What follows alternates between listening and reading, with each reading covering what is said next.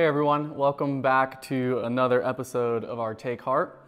Today we are going to be talking about the peace of God, and I think it's timely. It is something uh, obviously we need throughout our lives, but especially now in the times that we're in, with the elections coming up and uh, everything that's happening in our world and our nation, and even just in our own personal lives, there's so much that's happening that we we don't know that what we're going through. We we don't know the things that each of us are going through. Uh, there's a lot of stuff that happens throughout the night, you know, kids getting sick or, you know, just uh, people getting in, in car accidents. Uh, there's so much that is happening that causes us to really take our eyes off of Jesus. And ultimately, that's what gives us this fear and it gives us worry and anxiety. And it is the peace of God that we need in the midst of just everything that happens in our lives. And uh, we know as Christians that we're not exempt from anything, that we are called to suffer, that we are called to trials, that we're called to tribulation, and, uh, and we know that's what we're going through. And as we're walking through the valley of the shadow of death, we need our shepherd. We need the peace of God to be able to uh, trust in Him and, and to be a light and a salt in this world.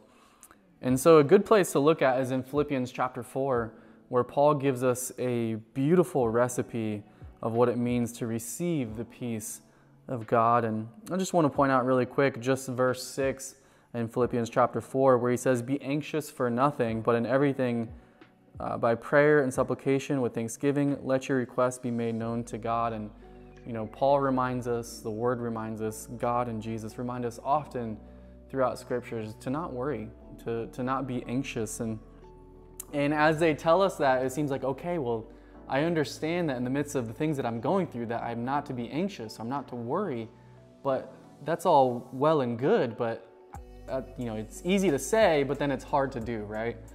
And uh, but I think Paul gives us again a clear understanding and a clear picture of what we need to do to get to the point where we don't have to be anxious, we don't have to worry, but we can truly hold and have the peace of God.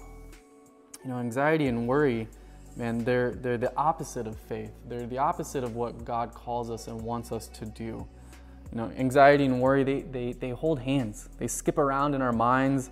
They make us weak. They make us scared. They make us hopeless and helpless. You know, they get us nowhere. They worsen the situation. They worsen our state of mind. Corrie ten Boom said it best. He said, Where worry is like a rocking chair. It keeps you moving, but it does not get you anywhere. And I want to encourage you today to not get caught up worrying or be anxious. Don't take your eyes off of Jesus. He's the only one who can bring you the peace that you need. And He has all things under His control. So shed the anxiety, the worry, the doubt, and put on the peace of God. Now, how do we receive the peace of God? Well, let's read it. Philippians chapter 4, verses 4 through 9. Paul again gives you a clear recipe for the peace of God, and we'll break it down after we read it. It says, Rejoice in the Lord always. Again, I will say, Rejoice. Let your gentleness be known to all men, that the Lord is at hand. Be anxious for nothing, but in everything by prayer and supplication with thanksgiving. Let your requests be made known to God. In the peace of God, which surpasses all understanding, will guard your hearts and minds through Christ Jesus. Finally, brethren, whatever things are true, whatever things are noble, whatever things are just, whatever things are pure, and whatever things are lovely, whatever things are of good report, if there is any virtue, and if there is anything praiseworthy, meditate on these things.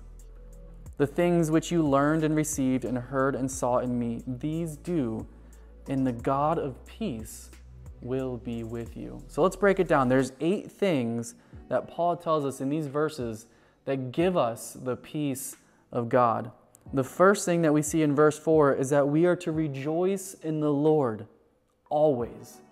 To rejoice in the Lord always. So you first and foremost rejoice in God. It's not based on your circumstances, it's not based on your situations, it's not based on what's going around going on around you. It is based on him and him alone. Rejoice in the Lord always. And then Paul follows it up with saying, Then rejoice again. Keep rejoicing. The second thing he tells us to do is to be gentle. So, first rejoice, then be gentle. He says, Let your gentleness be known to all men. Be gentle. The third thing is to know that the Lord is at hand. Again, He has told us over and over and over again to look for the Lord's coming, to patiently wait and hope and endure and be excited for His coming. And Paul reminds us this is the third thing that we're to have to have the peace of God is to know that the Lord is at hand, that Jesus is coming back. And if that doesn't give you peace in the midst of the chaos, in the midst of everything that's happening in your life, number four is be anxious for nothing. And Paul puts it point blank that we're not to just be a, a little bit anxious or anxious over certain things, but we're to be anxious for nothing, not a single thing, whether big or small. Do not be anxious. And the fifth point that Paul gives us is that we're to be in prayer, to be in prayer, to pray always, and to make our requests known. And he says one of the things that we're to do as we make our requests known and as we pray is that we should, we should do it with thanksgiving. And that's our sixth point, is that we're to be thankful. Be thankful, be content. Point number seven is to have positive and correct thinking. I believe what you put in is what comes out.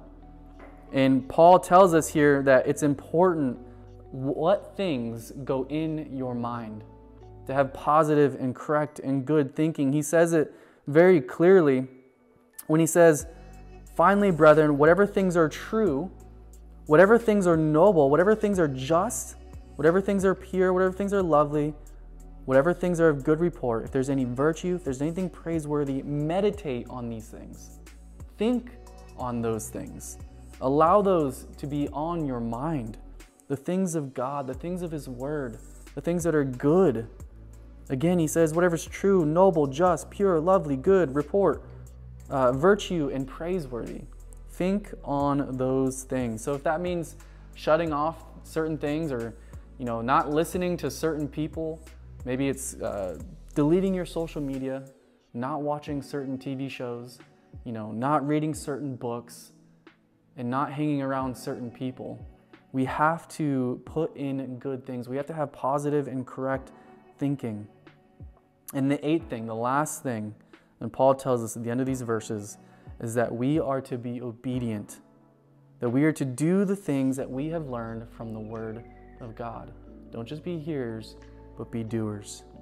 And by doing this, the peace of God will surpass all our understanding, and it will guard our heart and mind through Jesus Christ.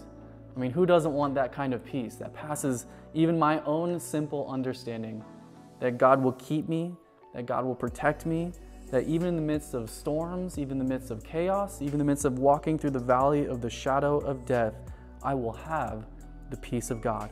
So, really quick, again, the eight things that Paul tells us to do is one, rejoice in the Lord, two, be gentle, three, know that the Lord is coming back. Four, be anxious for nothing. Five, be in prayer. Six, be thankful. Seven, have positive and correct thinking. And eight, be obedient and do the things that you've learned in the Word of God. I love you guys, and I'll see you next time.